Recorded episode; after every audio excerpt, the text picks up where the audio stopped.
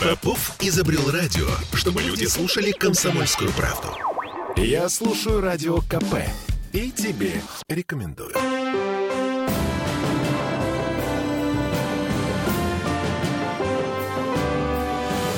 Нулевое чтение.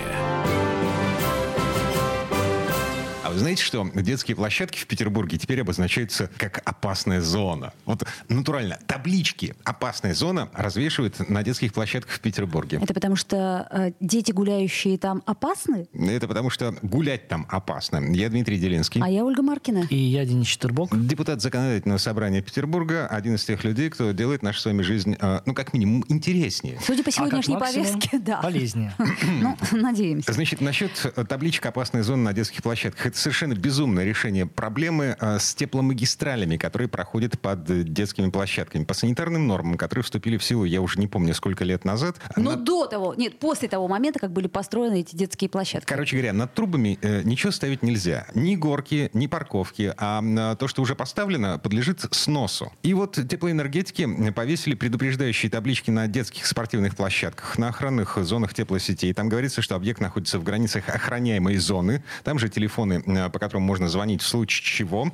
И э, получается, что что, энергетики вроде как сняли с себя ответственность, мол, мы вас предупредили, если что-то прорвет, э, мы в домике. Ну, их логика такая, возможно, это некая активизация деятельности после э, случившегося на прошлой неделе, когда в Адмиралтейском районе... Но там не э, детская площадка, там машина провалилась в яму с Тем не менее, несколько лет назад был прорыв все в том же Адмиралтейском районе, когда посетители одного из кафе, расположенных в таком полуподвальном помещении, где проходила теплотрасса, э, ну, заживо сварились, заживо, заживо сварились, да, и был судебный процесс.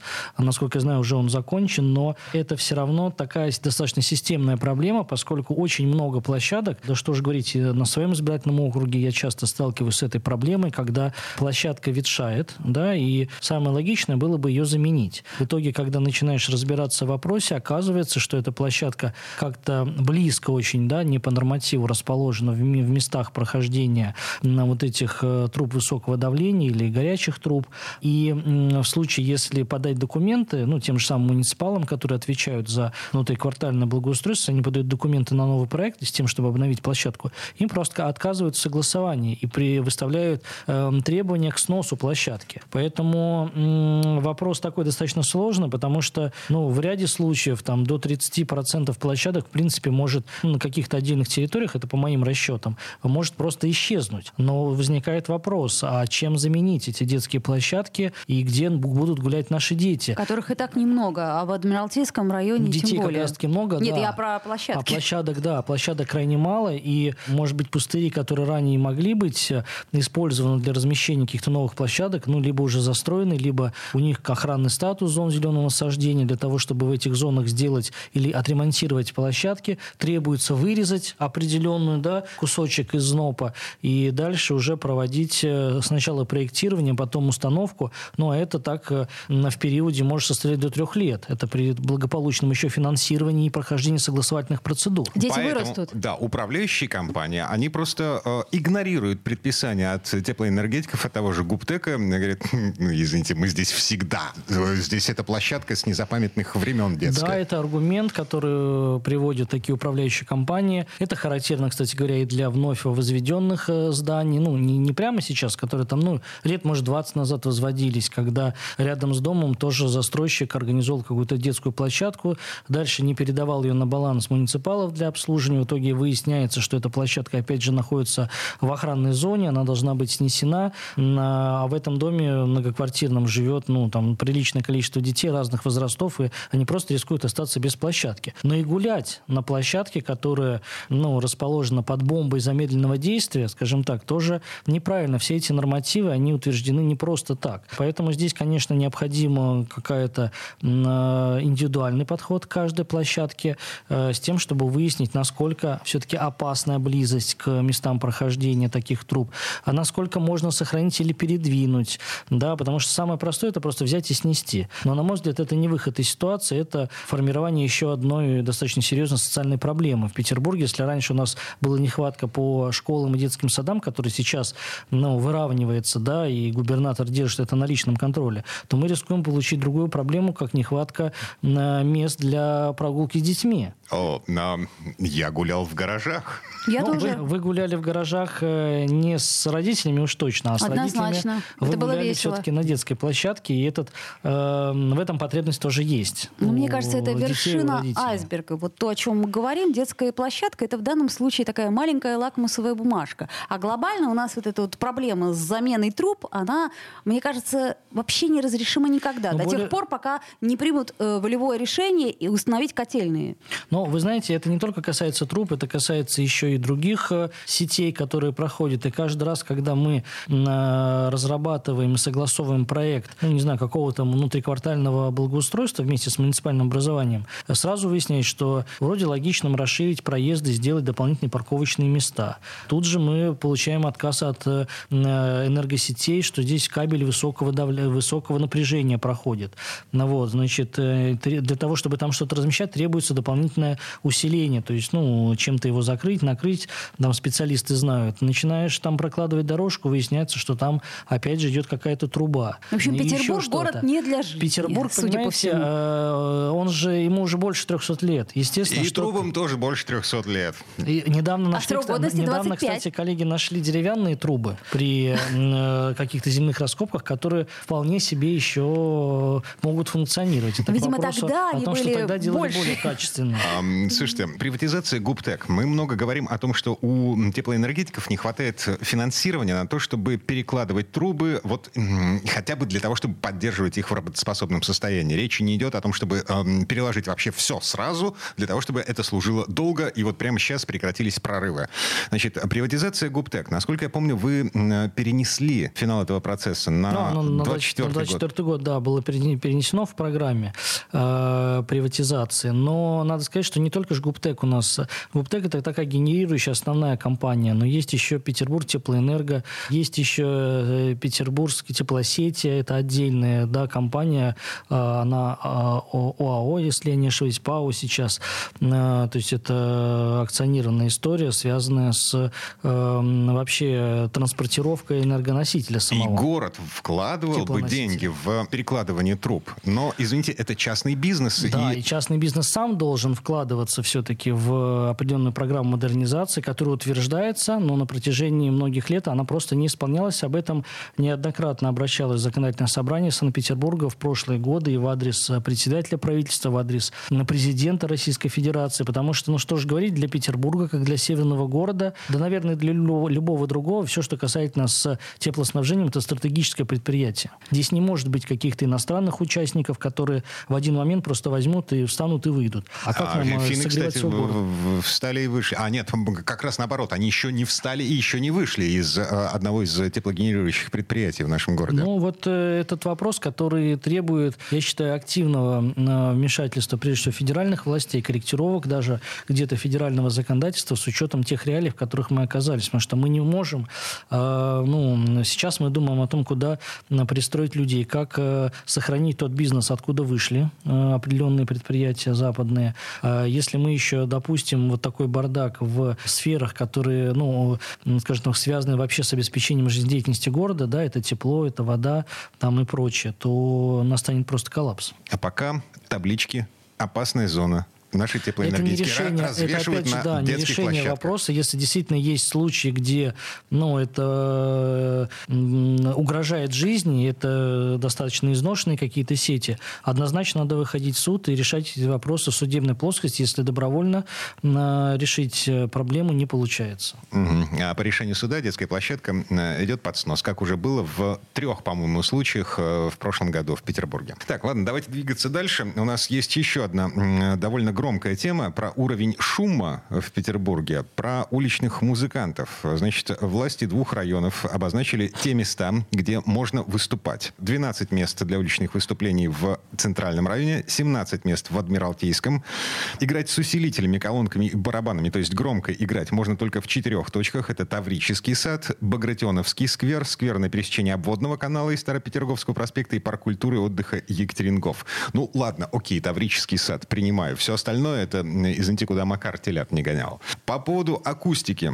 Значит, только акустические выступления. У Гостинки, на Малой Конюшиной, на, на Малой Садовой напротив театра Акимова, на набережной канала Грибоедова и у Спаса на Крови, э, на Инженерной напротив Михайловского манежа, на самой Манежной площади, в саду у Зимнего дворца, э, Катькин сад тоже только акустика, Овсянниковский сад тоже только акустика. То есть все те места, где довольно-таки шумно из-за того, что мимо проезжают машины. Тот же самый Невский проспект. Только акустические выступления. 17 площадок в Адмиралтейском, в том числе Сенатская и Исаакиевская. А, но вот эти места по согласованию в особом режиме через Комитет по культуре.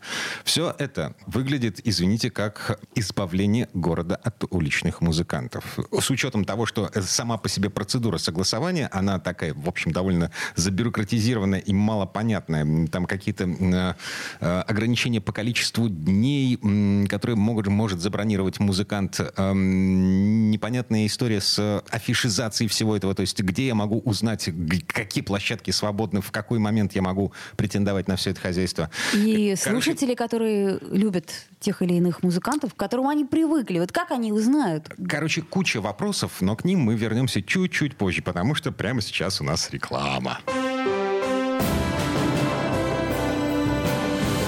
Нулевое чтение. Я слушаю «Комсомольскую правду», потому что «Радио КП» — это корреспонденты в 400 городах России. От Южно-Сахалинска до Калининграда. Я слушаю «Радио КП» и тебе рекомендую.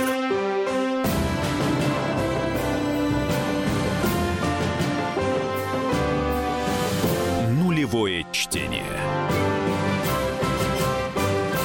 Вернулись в петербургскую студию радио «Комсомольская правда». Я Дмитрий Делинский. Я Ольга Маркина. Я Денис Четербок. Депутат законодательного собрания, один из тех людей, кто загнал уличных музыкантов в резервации. Денис, отвечайте. Вы э, вот этот ящик Пандоры вы открыли. Вы э, вот так себе представляли э, все это? Неужели вы этого хотели? Ну, э, скажем так, мы хотели больше порядка, и порядка будет больше, это однозначно. Во-вторых, задача закона была непосредственно э, учесть права не только самих уличных музыкантов, но и жителей центральной части города, поскольку ну, вот в рамках той рабочей группы, которую я проводил э, в прошлом созыве законодательного собрания, у нас э, были целые группы объединенные жильцов э, домов в центральной части города, ну, которые э, явно выступали против того, чтобы использовать звукоусиливающие аппаратуры или барабаны э, ну, в местах вот тех выступлений, которые мы э, видели. И третья задача – это обезопасить самих уличных музыкантов от, незакон... от задержаний, э, конфискации их музыкального инструмента, что тоже имело место быть. Значит, э, разбирая в целом этот кейс, который вы сейчас озвучили, конечно, э, есть отдельные вопросы по местам. Я, честно говоря, ожидал, что в центральном районе их будет, э, ну, как минимум больше, потому что 12, 12 легальных даже, площадок. Даже, К слову, я да. не увидела Василиостровского района вовсе, хотя там есть прекрасная пешеходная... Ну, это, погоди, к Василиостровскому когда-нибудь Это другой, позже. другой район города, угу. да. Мы говорим о том, что список, он появляется, исходя из административно-территориального деления, но вот в Адмиралтейском районе, который по, ну, даже территории и по населению меньше, э, там 17 мест, да, а, а в на центральном 12 всего. А. Смотрите, я подозреваю, очень сильно подозреваю, что в Адмиралтейском районе просто больше пятен, находящихся на некотором удалении от жилых домов. Допустим, тот же Екатеринговский сад. А да, Макар ну, телят не гонял. Да, ну давайте, ну, какие-то телята и там были. А, могу сказать, что если говорить в целом, то э, все-таки мы видим тенденцию, что в скверах и крупных, крупных скверах, крупных парках там все-таки разрешается э, шум шумные выступления. Угу. Да, если мы говорим о нешумных, то это вполне и Невский проспект, да, и вот те точки, которые, ну, в принципе, уже полюбились. Где в основном уличные музыканты? Это и угол всегда, Невского, да. Невского конюшиной, э, Невского Малая Садовая, Гостиный э, двор. Катькин сад. Да, да но там всегда они выступали с э, усиливающей аппаратурой. Потому что на берегу Невского ну, не проспекта... Все. Давайте ну, говорить, не все. Ну, да. Денис, ну, практически все. Там а, очень шумно. Да, давайте так говорить. Все-таки э, закон направлен на учет интересов ну, всех жителей города. Да? Это могут быть и музыканты, это могут быть и жильцы домов, и это могут быть те, кто слушает, а могут быть те, кому, в принципе, все равно. Вот, поэтому ничего плохого э, в том, что будут определенные ограничения по использованию аппаратуры, э, в этом нет ничего там катастрофического или криминального. Более того, это соответствует ну, практике. Э, там раньше мы часто любили обращаться там, в западноевропейских столиц, где, в принципе, и в некоторых местах вообще барабаны нельзя использовать. То есть, пожалуйста, акустически выступай, и все. Но без барабанов и уж тем более без сильной звукоусиливающей аппаратуры. Меня сильно Второй... смущает ротация этих музыкантов. То есть вот насколько я помню европейские столицы, там ты уже привыкал к определенному музыканту и знал, что вот именно э, в этом месте, ну вот к слову сказать, у нас есть э, такой э, музыкант, который 20 лет уже на протяжении 20 лет э, в, в летнем саду играет в одном и том же месте это традиция. Вот мне интересно, как сейчас все это будет? Если один раз... Во-первых, летний сад – это территория, которая подвинута Русскому музею, да, поэтому однозначно здесь вопрос э, необходимо будет согласовывать с администрацией, которая управляет непосредственно летним садом, администрацией там, Русского музея или какого-то специального отделения. Ну, вот. Э, все-таки речь в законе, который принимался, речь идет о местах общего пользования и общего доступа. Это тротуары, улицы, перекрестки, где нет никаких ограничений ограничений, заборов, там, вертушек и прочее. Вот, поэтому и третий момент, все-таки, эм, ну вот я, например, знаю там дядя Миша, который, да, трубач, наверное, все, трубач, все его знают, э, и, и то он выступает в разных местах, да, у него есть там у восстания э, на канале Грибоедова, когда где-то на Невском. Вы всерьез думаете, что дядя Миша будет? Э... Я не знаю про дядю Мишу, насколько он э, согласовывать. Надеюсь, что он, э, во-первых, э, законопослушный э, исполнитель исполнитель, вот, э, и понимая, скажем так, э, свою популярность и своего рода такой вот, э, ну, уже неотъемлемость от уличного Петербурга, он все-таки каким-то образом найдет возможность для соблюдения того закона, который был принят. Тем более, и он сильно не шумит и звукоусиливающую аппаратуру не использует. Поэтому он вполне может получить право выступать в тех местах центральных, которые, в принципе, всем уже полюбились. Раз в месяц. Слушайте, а, а второй момент, момент связан да. с тем, что все-таки не должно быть ситуации, когда кто-то один займет, забронирует, там наперед подаст на там три месяца вперед, со себе место забронирует и будет петь там постоянно. И я согласен с логикой э, закона в том, что здесь должна быть определенная гарантия для того, чтобы возможность выступить на том или ином месте имели все, абсолютно все.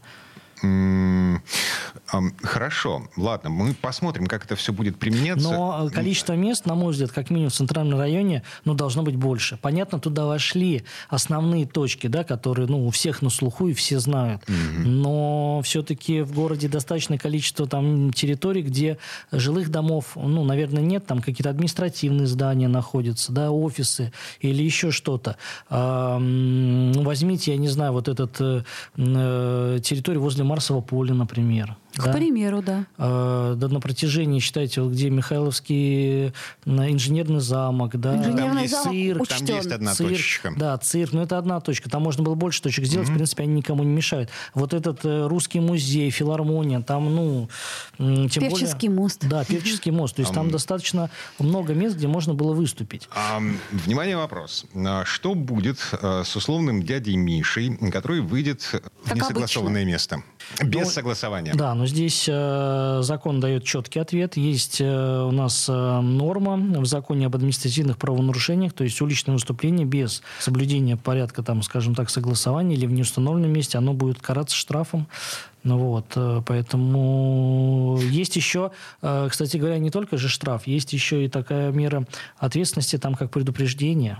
Mm-hmm. Вот, поэтому не исключено, что... Раз предупредили дядю раз, Мишу, да, два предупредили э, дядю на, Мишу. На первый раз э, предупреждение будет, наверное, адекватная мера ответственности с учетом того, что закон новый. Он, он новый в принципе для Петербурга, и мы ожидаем от правительства, кстати говоря, это озвучилось при голосовании этого документа в целом, э, что там в течение там, ну, там, года будет разработан специальный интернет-портал, где можно будет уже электронно бронировать свое выступление. Мы вообще настроены перейти от э, той процедуры согласования, которая есть сейчас, к процедуре, скажем так, бронирования. А сейчас этом... как, заказным письмом? Почтой России? Это будет определено непосредственно в постановлении. Я думаю, что э, будет и онлайн-формат, связанный с подачей, но заявление не на каком-то интернет-ресурсе, а на официальную э, почту органа власти, который курирует э, это направление.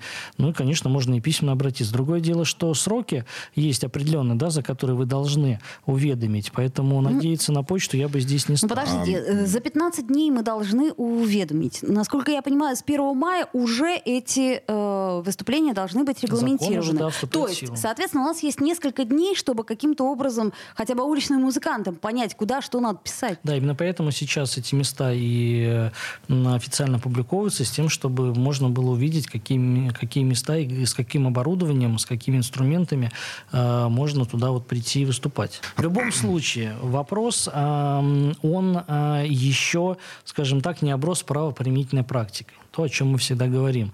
Поэтому первый, наверное, месяц, э, полтора э, покажет, во-первых, насколько много нарушений в этой части, да, и если э, ну, нарушений будет слишком много, то мне кажется логичным рассмотреть вопрос о том, чтобы увеличить число мест и включить, может быть, туда, где ну, будут выявлены основные нарушения. Зачем, скажем так, штрафовать людей, если можно, например, дать им легальную площадку дополнительную какую-то для выступления? Ну, это, в Второ- общем, л- логично. А, Люди протаптывают тропинки там, где им удобно ходить, и только после этого стоит укладывать Да, асфальт. после этого Губтек вам присылает письмо, что на- под, под ходить. этой тропинкой труба высокого давления. К сожалению. Опасная зона. Да, это к вопросу о том, ну, вот многие говорят, что вот э, самое грамотное это м, вот э, засеять парк травой, и потом люди сами вытоп- вы- вы- вытопчут э, непосредственно тропинку. Это все работает, если нет никаких коммуникаций, да, там в каком-то, наверное, идеальном Петербурге. Потому что вот смотрите, ведь ситуация какая? У нас была программа еще э, «Чистое небо», да, когда ка- кабели, значит, снимали с высоты, куда, где они будут идти? Под землей. Соответственно, это опять охранные зоны, что там за кабели, какого, какого напряжения там и прочее. Поэтому вот здесь, чем больше мы закапываем землю э, подобного рода линейных сооружений, объектов, тем больше мы потом проблем испытываем, когда какую-то территорию благоустраиваем. И, кстати говоря, размещаем те же самые места для выступлений уличных музыкантов. Я уверен, что они подбирались, в том числе и с учетом того, чтобы эти музыканты не разделили судьбу детской площадки, о которой мы говорили в начале нашей передачи. Окей, а, значит, приговариваем. А, Через, сколько там у нас осталось, чуть больше, чем через две недели, ну вот, в Петербурге уличные музыканты должны будут выступать исключительно по согласованию с ну вот если бы, комитетами по если, культуре. если бы у меня, например, было музыкальное образование, я бы, наверное, попробовал бы себя в качестве там уличного музыканта и подал бы заявку. Вот если, может быть, у вас есть такое, то давайте попробуем. Наверное, жизни. представил. А, а, Нет, извините, а, я так не смогу. Так, э, прерываемся. Прямо сейчас немного рекламы. Ам, Пауза будет короткой. Нулевое чтение.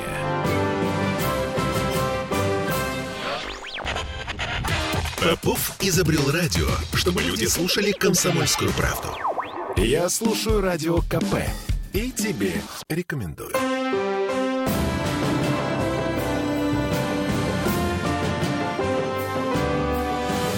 Нулевое чтение. Это мы вернулись в петербургскую студию радио «Комсомольская правда». Я Дмитрий Делинский. Я Ольга Маркина. Я Ден- Денис Четербок. Депутат законодательного собрания. Мы переходим к повестке завтрашнего заседания. Что у нас там интересного? У нас там выплаты ко Дню Победы.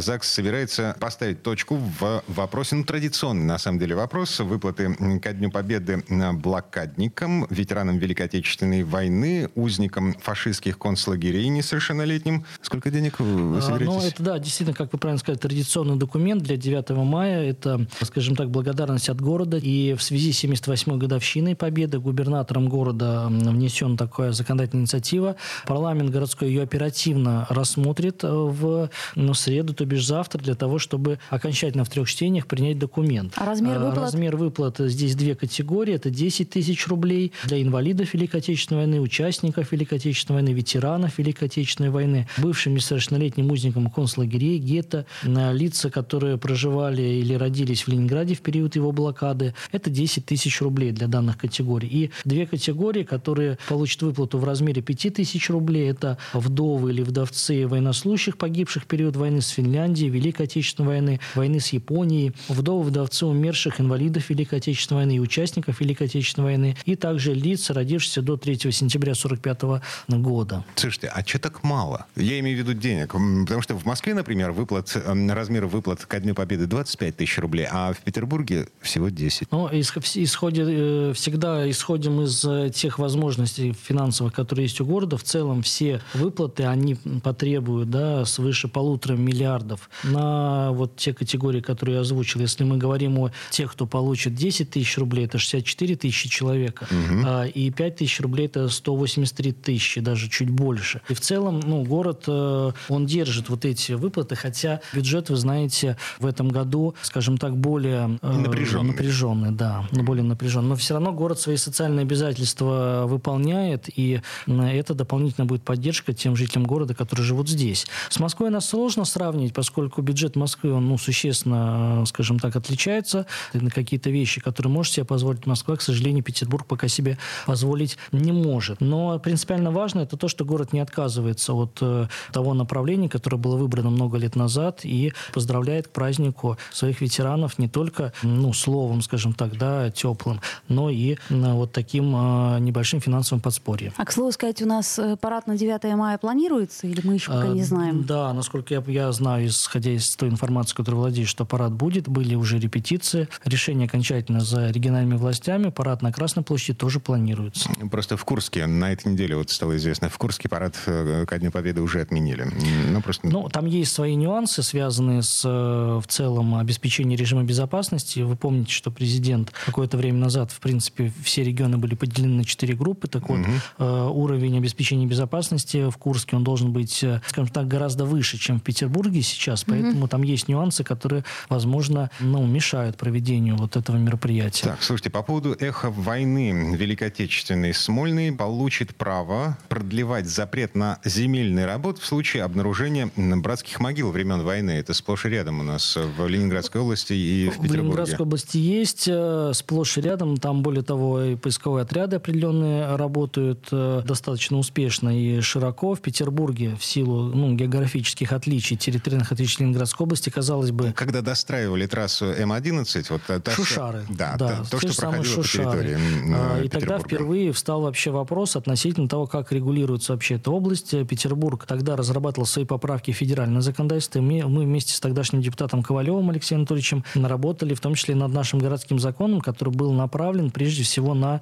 прекращение каких-либо работ, установление, что это за захоронение, исследование архивных материалов и дальше принятие решения о том, либо это захоронение остается там, либо оно в особом порядке переносится, mm-hmm. да, для того, чтобы останки были захоронены должным образом, потому что были санитарные отряды, которые, ну, в целом хоронили достаточно быстро для того, чтобы какие-то болезни не распространялись, и говорить о должном погребении воинов в этом случае, конечно, не приходилось. Поэтому сейчас э, мы корректируем э, наш городской закон об увековечении памяти погибших при защите Отечества. И действительно, теперь у правительства появится возможность продлевать запреты на производство каких-то земляных, строительных работ с тем, чтобы все-таки сначала разобраться, что это за захоронение, когда оно возникло, кто может быть погребен. И в случае необходимости в переносе тел да, и отдания должных воинских почестей, чтобы на это было время, чтобы это делать не под бульдозером да, работающим, а делать это ну, по-человечески, по-христиански. А сколько сейчас э, тот срок, который вы Он устанавливается в, ну, в каждом конкретном случае, исходя из размеров, исходя из объемов, исходя из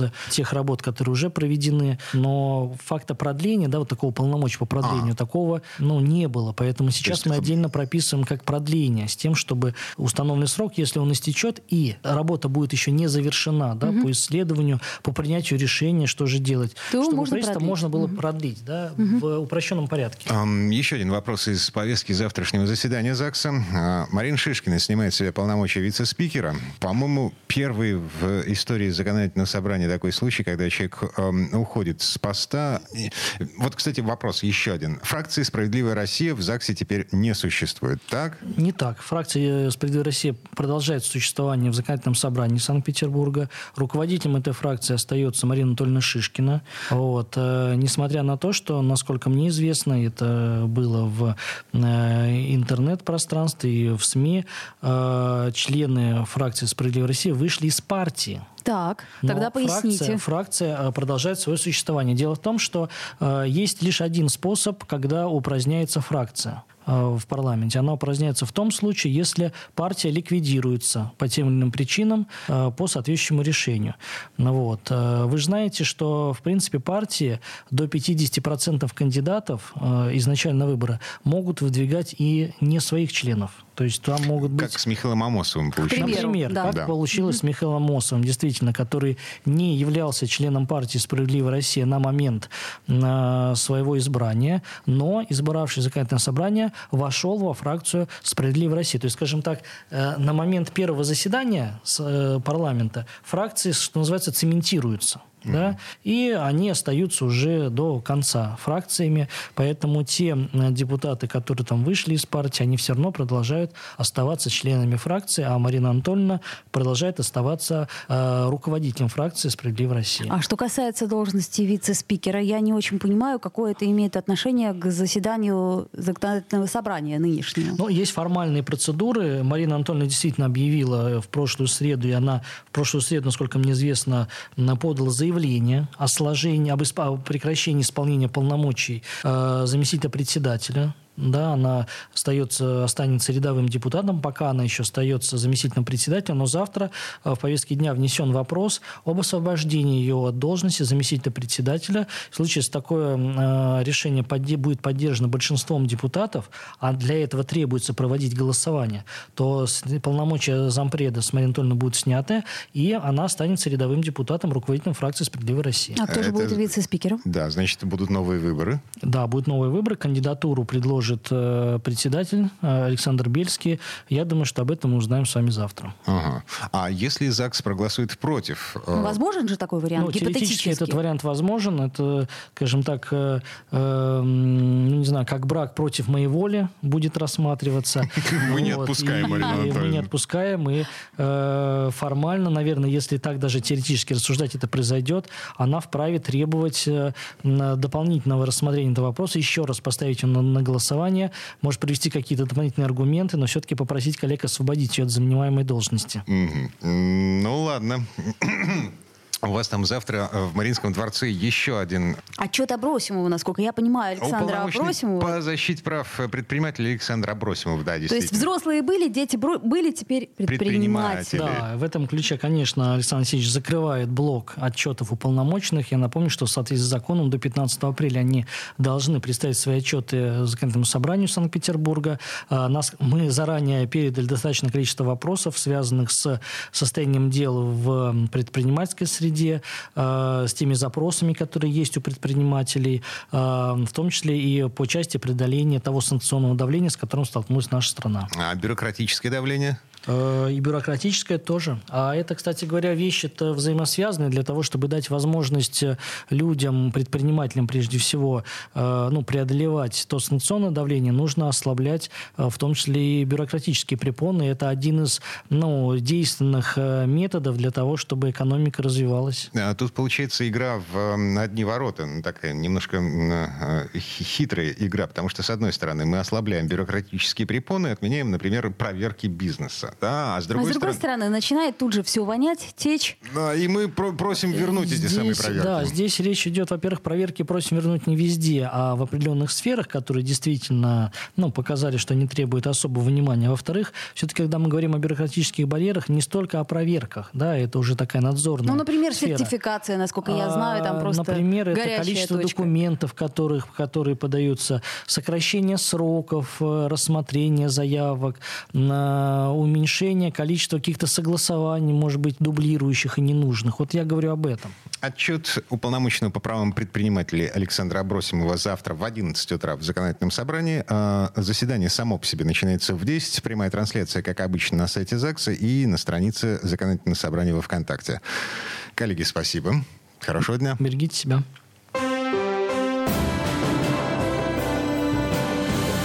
Нулевое чтение.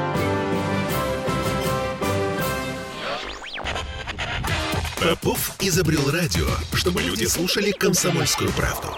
Я слушаю Радио КП и тебе рекомендую.